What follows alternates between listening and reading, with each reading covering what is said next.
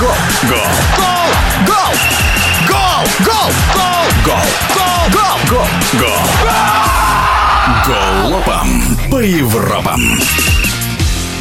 Турнирная таблица немецкой Бундеслиги на данный момент не совсем верно отражает соотношение сил. Вот что сказал заслуженный тренер Украины и России Вячеслав Грозный.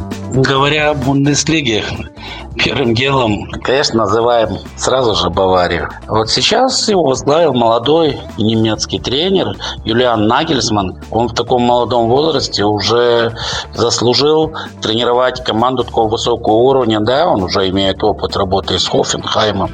Он команду даже в Лигу чемпионов вывел. С Лейпцигом достаточно успешно. Закончил вторым Лейпциг шикарный результат. Растут игроки команды. Не случайно, что он был выкуплен Баварией за очень большие деньги, что редко бывает. Да, у Баварии сейчас очень серьезные кадровые проблемы. Очень много травмированных ребят. Очень много не играют.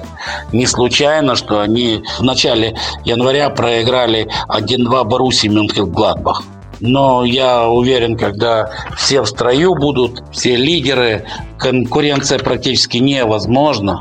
В матчах группы Лиги Чемпионов, конечно, они могли смести любую команду со своего пути. Никто не мог устоять, ни Барселона, никто. Бавария прошла со стопроцентным результатом в своей группе, забил 22 мяча в шести играх, фантастически просто, и пропустив всего лишь три мяча. Это действительно реально серьезнейшая команда, и а, они, возможно, тот период были одной из лучших команд в мире. Сейчас необходимо ребятам восстановиться всем.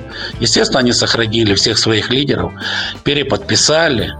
Ну, один Алаба ушел, у него закончился контракт. Вы знаете, он ушел в мадридский Реал. Но Нагельсман вместе с собой из Лейпцига привел центрального защитника Упамикано. Мало того, там и Зюля, и другие ребята есть. Да всех невозможно перечислить. Нам времени даже не хватит. Да и вам не особо будет интересно. Безусловно, Бавария есть Бавария она и дальше будет э, гегемоном не только в Германии, а и дальше будет флагманом европейского футбола.